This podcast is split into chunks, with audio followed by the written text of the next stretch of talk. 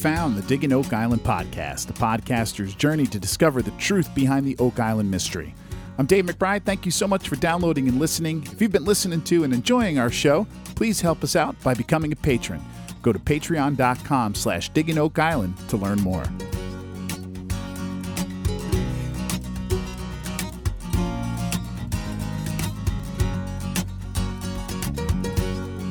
All right, this is a very busy week for me. St. Patrick's Day, probably my biggest week as far as work goes. So uh, I'm going to try to uh, wing this podcast a little bit more than I usually do. So if it sounds a little uh, less uh, planned out and put together. I uh, I apologize in advance. Just trying my best to get a podcast out to you guys, even during a real busy week at work for me. Anyway, let's start off like I always love to do with your comments and questions. We can actually start over on the Patreon with our friend Claude, who writes, "Okay, time to rant again." This is a problem I have with paper found tonight. He's talking about last night uh, or um, a week ago, as well as some questions in regard to the original parchment found years ago. Why only a piece of parchment? Even years ago, after the collapse of the money pit, how would one only find a small piece of parchment within a large grab? I mean, if it was going to store documents underground of a significant nature, wouldn't I store them together? Wouldn't books be bound with pages on top of pages or documents stacked or rolled together? Shouldn't we find more really close by or stuck together? Always wondered this. I'm also glad to see they verified the paper was not parchment, but was a piece of pa- blast paper from dynamite.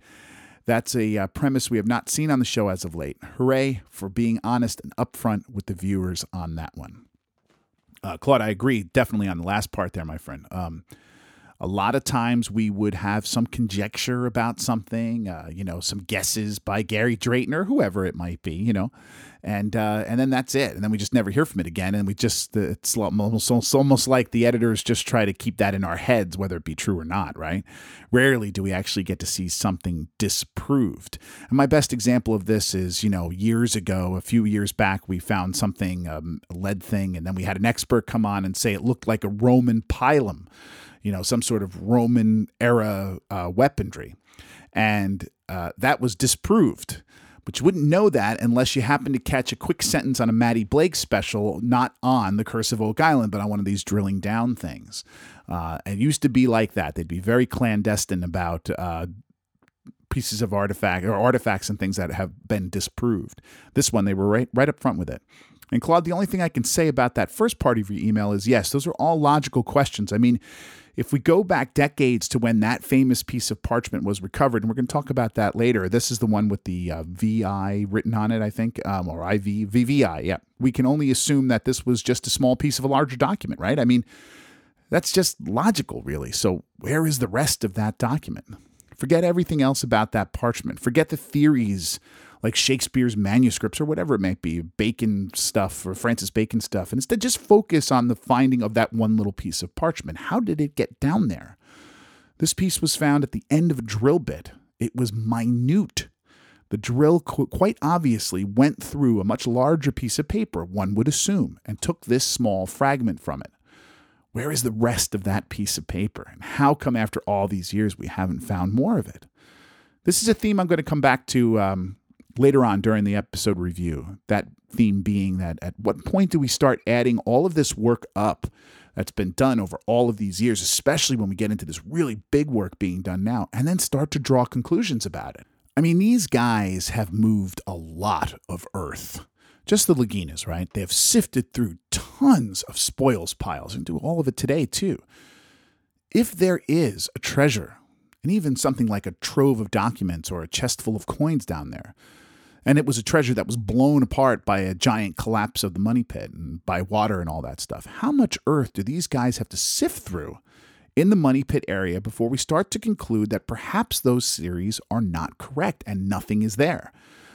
Anyway, like I said, I'll get back to that later on. Great stuff, Claude. Okay, let's go now to Frank on Facebook who writes um, That wash table makes my stomach hurt knowing the good stuff is under the wash table and should be run through a sluice, uh, an old story says a drill bit came up with small gold flakes. Unless there is a permit issue using a sluice because they may call it mining, uh, then they should be running everything they consider as spoils through a sluice or have me do it. I adore Gary, his passion, his love for dogs, but everyone should have a metal detector. Too much standing around instead of turning up surprises. And ox, uh, and ox shoes are not considered surprises. Matter of fact, once you find something the second time, it's not a surprise unless the value changes. Save it. Realizing I sound uh, bitter, I just noticed Rick dyed his hair. I don't know why you pointed that out. I haven't watched the last two or three weeks, only listened to your podcast and know that I'm watching this week's episode. I'm texting this at the same time. Your podcast is more enjoyable than physically watching the show. Thank you, sir. And for that, you deserve a comment. Thanks and keep up the good work. And tell Rick and Marty to get a sluice or explain why not. I'm always up to learn something new. Frank, I, I am by no means an expert on this, but they do use a wash plant. And doesn't that use a sluice? I'm not really sure about that. Also, um, the other thing you need to know is Gary Drayton is the metal detector who is um, on camera. Uh, and we only see a very small bit of his work. I'm not 100% sure there isn't somebody else. We found somebody else the last couple of weeks, a surveyor named Eric Valois. We'll talk about him later, but there are people on the island that are doing other things, is the point I'm trying to make. And uh, they aren't all part of the cast of the show. The stuff on the table is stuff that has already been through this wash plant. This is sort of the piles out of the wash plant. Now, that wasn't always the case. They used to dump spoils right on the table a couple years back when they purchased that plant. Um, also, have to say, remember this hunt is over two centuries old. Um, finding surprises, as you call them, is without question proven to be a very rare event on Oak Island over the years. Many hunters spent um, years and years on the island and never found anything that one would call a surprise. It's part of the course, really. And uh, another thing I want to mention is we're going to talk about a parchment again later. And, uh, you know, as you say, that parchment piece that they found was very, very, very tiny. And I don't know that it would be found now if it were the same way. I don't know. I'm not saying it wouldn't. I'm saying I don't know. Thank you, Frank. Great to hear from you. Okay, let's go now over to the emails and hear from Rob, who writes Dave, this March 8th episode of The Curse strikes me as an unexpected departure from the rest of the season. The process by which they explored the paper wrapping for uh, probable dynamite found in the spoils of TF1 and the extrapolation that underground explosives use could account for why gold might be found embedded in previous analyzed metal fragments was shockingly realistic for the show this season. Then we get a look at the strange lumber pulled out of the second can right before the ending narration on that episode. Two things regarding this uh, the production stood out. First, during the paper analysis scene in the war room and during the strange lumber scene, the background music score had a noticeably different tone. Particularly in the lumber scene, music took a less suspenseful tone and a more hopeful one. As a musician, did this stand out for you? Second, it seems that for both these scenes that the narration got toned down and instead the editing relied more heavily on fellowship members to give context with that less hyperbolic uh, that was less hyperbolic than I've come to expect. I listened to your review of the episode and so I understand and agree they abuse the term ancient. That being said, from a production standpoint, this is the most technically proficient episode I can remember. Rob from Texas. Great stuff, Rob. Um, I did not notice that musical cue you mentioned there. Uh, I've never really talked about the soundtrack much, and I honestly, it's because I really don't think a whole lot of it. It's not not good or bad. It just doesn't really kind of move me to comment. I guess is probably the best way to um, to put that. Uh, the other thing that you mentioned is that strange piece of lumber I talked about. Looked like a log. Again, no follow up. Very disappointing. It did look weird. I was fascinated by it. I'm hoping we get back to it and see what that was all about. And and your second point there about how the team relied uh, on um, how the how the editing relied on the team to discuss things and not the normal hyperbole of the narration. I did notice that. However, I think this week's episode they reverted back to that hyper, hyperbolic narration a bit. Uh, great comments, Rob. Keep them coming. Thank you so much. Okay, let's hear now from uh, the perfectly named Dave, who writes Hi, Dave. Love the show. Listening each week brings a whole new level of enjoyment to a sometimes mundane or monotonous television series. I just have a silly question, and maybe it has been answered, but I haven't heard anyone address it, at least over the past few seasons. I was just finishing your episode 16 podcast and heard you talking about putting a camera on the end of the hammer grab to see if they were in fact at bedrock. Uh, my question is each time the hammer grab brings up a scoop, um, Is it full of it is full of water? Is this because they have encountered the so-called flood tunnel, or are we simply below the water table? It seems that at a certain depth, everything is completely saturated with water. Maybe this is the side effect of drilling, or they sim- are they or are they simply below the water table? Obviously, this makes sending a diver or camera visibility near impossible, as I'm sure the water is extremely stirred. How about a small drill rig over the caisson to punch through the next 10 or 15 feet to make sure that, in fact, solid bedrock versus the concrete roof of the top of the vault? Keep up the good work, Dave. Uh, Dave, thank you so much. Um, I don't have an answer for you on the on the water table stuff. They are surprisingly uh, tight-lipped about what is actually down there. I do find it strange how how tight-lipped they are about it. Um, like you said, we haven't looked at it. We're just sort of seem like we're kind of getting around and everybody's guessing. I can only imagine it's more than that right? Um, I think they are below the water table, and of course, you know this area of the money pit has been rife and and full of flooding over the years, so it's certainly not a surprise that there's water there. Uh, the question becomes: Is there water and dirt and muck? Um, and I think once they start cleaning it out and the water starts pouring in from the water table or natural water and all that kind of stuff, uh, then the water, the hammer grab starts bringing up nothing else but the water, and that kind of seems to be where they are. But I don't have an actual answer for you on that. Um, I can only assume that's the answer.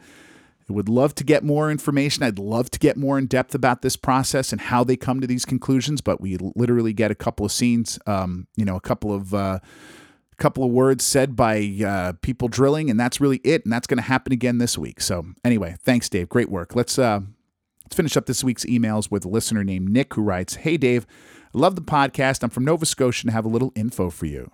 The difference between the three oak islands is that the species of oak tree found on our oak island is not native to North America. Those trees have since been cut down. Much of the wood and other artifacts being found, ox shoes, stone roads, pine tar kilns, that kind of thing, debris washed ashore, and even musket balls can be found all over Nova Scotia, as its deep ports were a great place to repair vessels and set up military camps. Since the show has begun, I have gone from treasure believer to skeptic. I hope they find something, if only for Nova Scotia's history. The show makes the government involvement seem more impactful than it actually is because it gives them an out when they hit a dead end. They also put a lot of emphasis on these traces of gold and silver, which other experts would say is normal given the areas of history and mineral exploration. The money pit could even be from coastal mining, where miners would dig a shaft down and retrieve gold from below the ocean floor. The oak logs found every 10 feet were likely attached to a rope at one point and buried to use as a counterweight while hauling a ship up the slipway found at Smith's Cove so they could retar the ship's hull. Uh, by the way, Smith's Cove is the other more southerly beach in the middle of Sheerdham Cove is the and the Sheerdham Cove is the one that refers to uh, as Smith's Cove. I'm not sure why. I'm going to get to all this in a second, folks. I know you're uh, wondering why I'm not stopping here, but I'm going to get to all of it. Almost everything pulled from the money pit has been from backfill. After the first attempt at the di- big dig ended at 145 feet, it was kicked off the island in 2007 by Dan. I was kicked off the island in 2007 by Dan Blankenship. It was definitely crown time. We tried to get a tour since. I have been following the story since the early 1990s. Keep up the great work. I'll be on the Patreon soon. Nick. Okay, Nick, I'm going to go back to a couple of things here. Uh, thank you so much for the information on the oak trees. Uh, I think I knew that. Um, I just find it funny that there's three oak islands. Uh, anyway, considering that uh, you know the oak has always been so crazy, uh, so so so big a part of the story here. Um, let me go back to uh, something you wrote here about the government involvement. Uh, seems more impactful. It actually gives them an out when they hit a dead end. Well, you're extrapolating there. I mean, they haven't done that yet. I mean, what dead end did they hit over there? They didn't hit any. In fact, they're still trying to continue the work over there. So um, you're drawing a conclusion there that I don't think is necessarily proven. I don't think you're wrong.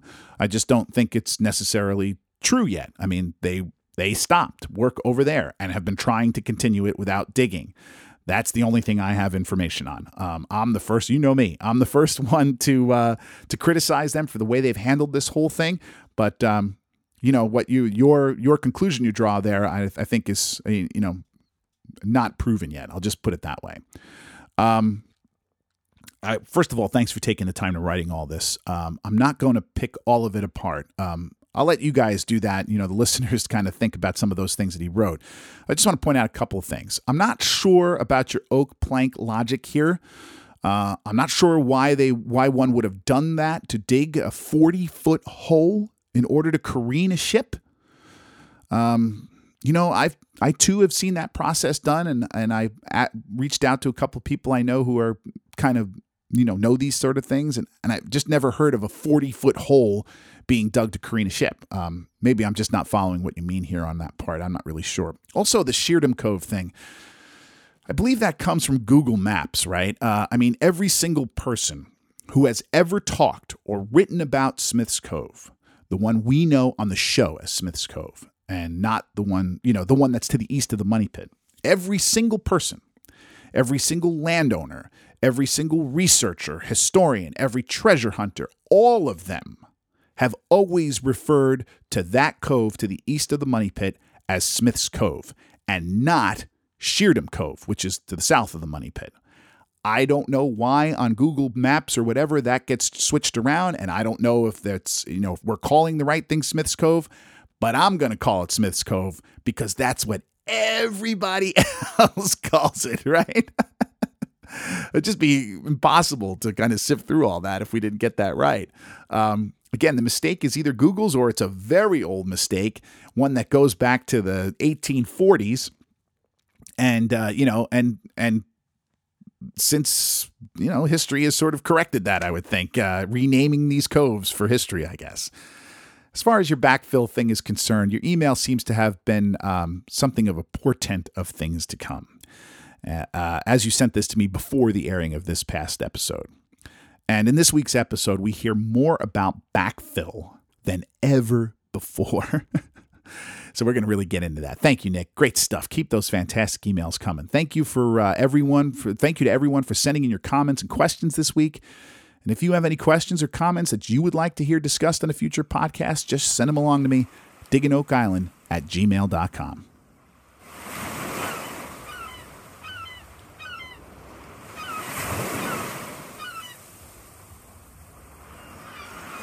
All right, it's time now to discuss episode or season 9, episode 18 of the Curse of Oak Island called Playing the Dunfield.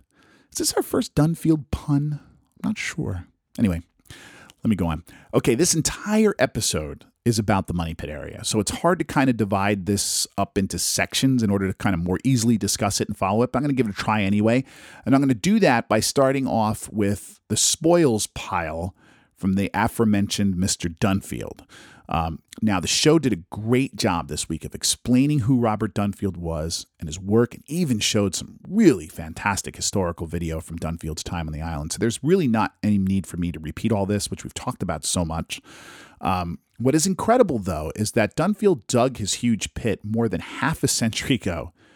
And yet there is still this huge spoils pile that no one, I guess, seems to have really looked through uh, up until now. I find that fascinating. Uh, now, so here we are over at the pile. Billy's on the excavator. Gary has his metal detector, or as he called it today, his magic wand.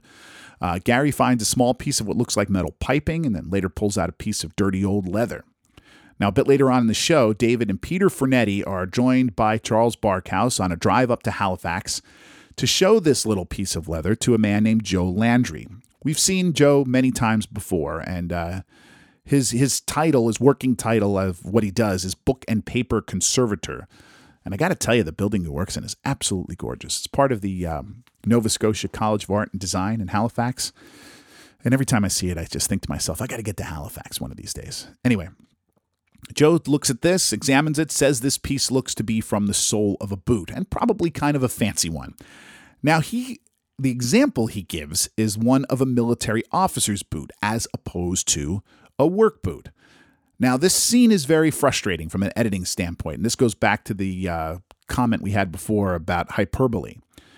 It was clear to me that what Mr. Landry was doing here was offering examples of what what he means by a nicer boot and not offering theories or conclusions on what this boot was. Yet the writers acted as though he said this was definitively from a military boot, and he didn't. He just didn't. He said that it was. He also said that it was made used a, using an oak. Tan, let me say that again. He said it was made using an oak tanning process. Now, one of the guys asks a logical question: When was that process in use? Maybe trying to extrapolate some sort of date. And Joe answers all the way back to the medieval period. And again, the editing steps in to gin the audience up here a little bit because they conveniently left out the rest of it that oak tanning continued for centuries after the medieval period. And I think it's still done on some scale today, right? Um, again, let me just emphasize this because that's really all we got out of this scene. And, and um, I just want to point out that there was a lot of extrapolating and exaggerating in this scene, and it was not done by Joe Landry. You could see that that he was just kind of they were just sort of chopping up his words into these little, you know, nuggets that they thought were fascinating to make the scene look more intriguing. Anyway, that's all from this scene. Let's take a break and we're going to come back and talk about the rest of the money pit.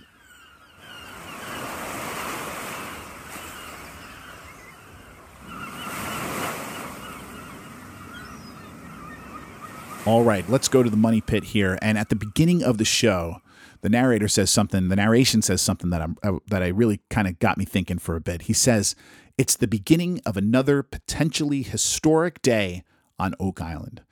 And my thought is, how many actual historic days have occurred on Oak Island? It's interesting. It's interesting when you think about it. Um, not that many over 225 plus years. Now, there um, in this whole EC1 that they started last week, and it's down to 150 feet. And then there's a lot of talk about the Chapel Vault and the 1897 Vault, and they talk about it a little bit. And I thought this would be a good time to sort of draw on one of our friends, Randall Sullivan, who wrote um, the book The Curse of Oak Island, the story of the world's longest treasure hunt, and what he has to say about this moment, the discovery of the Chapel Vault or what it might be. Okay. And so I'm going to read to you from from his book here. He says, uh, a sketch drawn by Frederick Blair, February 1898, shows where the boreholes were drilled in a particular certain circular pattern around the rim of the pit. The water had been pumped down to a 100 foot level, where a new platform was built and a drill mounted. William Chappell was the was one of those who operated the drill. He would describe in a sworn statement what the bit and the pipe it surrounded brought up brought back up to the platform. The first hole was bored to a depth of 122 feet before a piece of oak wood was penetrated. At 126 feet, the drill was stopped when it struck iron. A second hole was bored a foot away, and again the drill struck iron and was stopped. Chappell and the others decided to try a smaller drill, just one and a half inches in diameter. This drill deflected off the iron and went around it, passing first through puddled clay, then striking soft stone or cement at a depth of 153 feet 8 inches. The drill worked its way through the soft stone and then went through 5 inches of solid oak, which proved to the men on the platform that they had not yet reached bedrock. The drill was raised slowly and carefully by T. Pearly Putnam, who was on the platform with Chappell and Captain Welling. Welling was another guy who worked for the company here who had been placed in charge of removing, collecting, cataloging, and preserving the borings from the drill's auger bit. He panned out the drill, uh, panned out the dirt from the auger in direct sunlight, then meticulously gathered everything that floated in the water. There were oak chips, coconut husks, Putnam reported, plus a small piece of, well, he was not sure what it was, he admitted. On instructions from Welling, Putnam several days later carried the borings he had collected in envelopes to the offices of Dr. A. E. Porter, a physician who was practicing in Amherst. They had chosen Porter as a consultant, Frederick Blair would explain later, because the doctor owned the most powerful microscope to be found in Nova Scotia at the time. On September 6, 1897, Porter examined the borings from the money pit in the presence of between 35 and 40 men, including Putnam and Blair. Almost immediately, his attention was attracted to the ball of strange fiber that Putnam had not been able to identify. It was only about the size of a grain of rice, as Porter would describe it, with some sort of fuzz or short hair on its surface. Using his metal instruments under the magnifier, Porter worked at this ball of fiber for several, several minutes until it slowly began to unfold. After another few minutes, the doctor had it flattened out, whereupon he described it as being, to all appearances, a tiny piece of parchment with a fragment of writing in black ink that appeared to be parts of either the letters UI or VI or WI.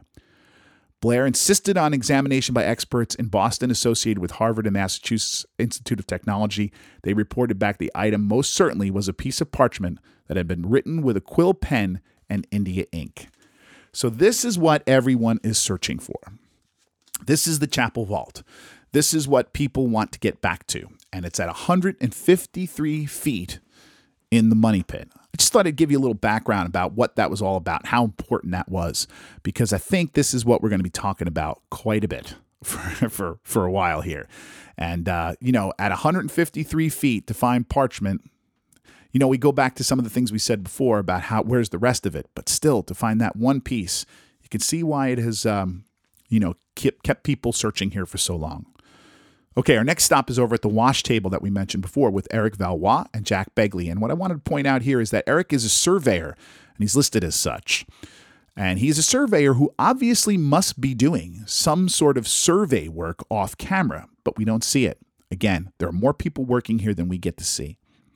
They find a small, strange looking rock that Jack thinks might be concrete, but we hear nothing more about it, so we can't really say much on it.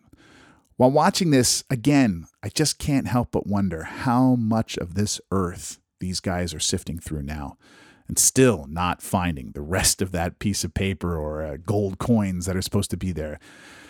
It's it's starting to get, you know, it's starting to get um, depressing a little bit as we go through each one of these cans, and we're going to go through another one today that just comes up with nothing. Um, now we go back to EC1. The guys pull out a large chunk of wood, but not much found here. And soon they start to hit water again, and the oscillator slows down. This is very much the same thing that happened last time when the uh, first can came up empty. Soon, the team sort of gathers around, calls an end to the can, and Marty expresses some serious disappointment in all this, as we all feel that disappointment, you know. The team then convenes in the war room, and the next scene we see here to discuss the next move, where the next can will go. They say they have two cans left in the budget, and Marty even says something like they're running out of time, indicating that maybe the season is getting late, that we're getting towards fall here. They decide to go after that spot that had the highest concentration of, of gold in their water tests from the end of last year. It also happens to be the spot that, ne- that is nearest to the deepest part of the Dunfield crater. Now, the thought here is Dunfield didn't go down far enough. He certainly didn't go down more than 153 feet. That's a popular refrain from treasure hunters that either they didn't go far enough or they didn't have enough money. I mean, even those who found that that parchment paper, that uh, chapel vault, you know, because of money and flooding and all those things, couldn't get to it. You know, couldn't get down to that depth again and look around. So anyway, they put in a new can. They name it DH82 after Dan Henskee. And as they begin the new case on, I can't help but think um, that this is really just going to be a jambalaya of earth and junk brought up in these hammer grabs for the first, you know, who knows how long since Dunfield dug this hole and then just bulldozed everything back into it. Everything, whether it was searcher tunnel work, it just bulldozed it all back in. So everything there is just like a just a jambalaya, just just a the big pot, big mess in there. Now, someone says they're expecting 69 feet of nothing but backfill. So I'm starting to wonder, wonder whether or not this really is the deepest part of the crater because he did go down further than 69 feet. At 75 feet, they pull out what is clearly an old piece of cut wood, and then perhaps uh, another wooden peg or a pin, a part of it, or a handle of something. Um, later on, they find a, a much more timber, a bigger piece of timber, but that's really all. And that's really all we see of this can is the first, the beginning of it, as they seem to be splitting these things up over the course of um, over the course of weeks. Honestly, I don't think anything found here short of a treasure in this spot is all that fascinating because of how much Dunfield did. If Dunfield was in fact on the right spot, um, he just destroyed everything above him. So we have to get down to a certain depth and if we start to hit that depth and find nothing, even though we're supposedly found traces of gold here, then boy, I mean, this was. I think this is kind of a gamble to go into this Dunfield thing here. Um, and they really are chasing properly, I think, the gold on those water tests. Um, you know, it's But until then, everything else they pull out is virtually impossible to conclude anything from it, especially if this was the actual part of the money pit. Because if it was, then all that evidence of the money pit, all the work done there, all of the evidence that this is the right place, you know, because you can date the wood that's there, was all destroyed by Dunfield decades ago.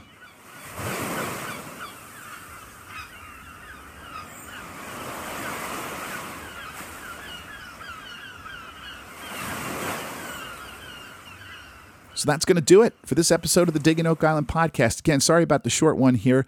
Uh, just crazy busy work week for me. Be better next week. Uh, shameless plug time. Don't forget to join me on WDVR FM from 2 to 5 p.m. on Wednesdays. I'll be DJing there. I host a show from 2 to 4 called the Bourbon Street Bistro, play the music of New Orleans. And then from 4 to 5 p.m., host a show called Island Vibes, where I play music with a kind of a tropical feel. You can listen uh, in New Jersey and Pennsylvania on 89.7 FM, or you can go to WDVRFM.org, or you can just listen by, oh, sorry, I dropped something there, by telling Alexa to turn on WDVR. Uh, I also have another podcast called Sit Downs and Sessions. We've done some great shows recently with some great musicians, uh, including one with a fantastic Celtic band called Runa. So if you're into Celtic music, give that one a listen. Sit downs and sessions. You can find it on all your uh, Apple Podcasts and all that kind of stuff. Don't forget, if you are enjoying this show, you can become a patron. Uh, if you think we're worth five bucks a month, head over to patreon.com slash digging Oak Island to learn more. If you don't want to do that, but you still want to help us out, just leave us a five-star rating on Apple Podcasts or anywhere you get your shows. Thanks to everybody who's done that. I really do appreciate it. If you have any comments or questions, you can always just send them directly to me, digginoakisland at gmail.com. Keep in mind, if you do send me something like that, I probably will answer it here on a future show. If you don't want it read aloud, just make a note of that. I'll do my best to answer you via email when I get a chance. And don't forget, uh, speaking of all this stuff, you can follow us on Facebook and Twitter. Just go to your search bar, type in at Digging Oak Island. So until we speak again, I'm Dave McBride. Thank you for listening to Digging Oak Island.